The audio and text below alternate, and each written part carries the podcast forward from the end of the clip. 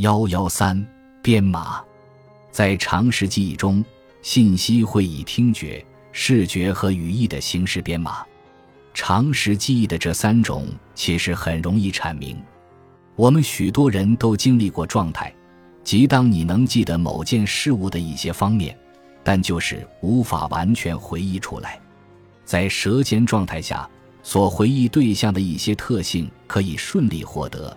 但仍然想不起他的名字。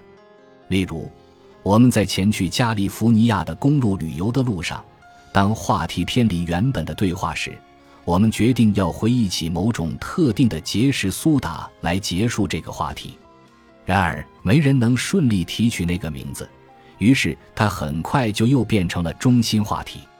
舌尖现象很难克服，我们记起那种苏打的名字很短。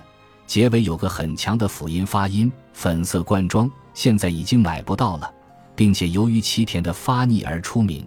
还有人记得我们是在俄勒冈州的海滩第一次尝的，而且也是他表哥多年来最爱的饮料。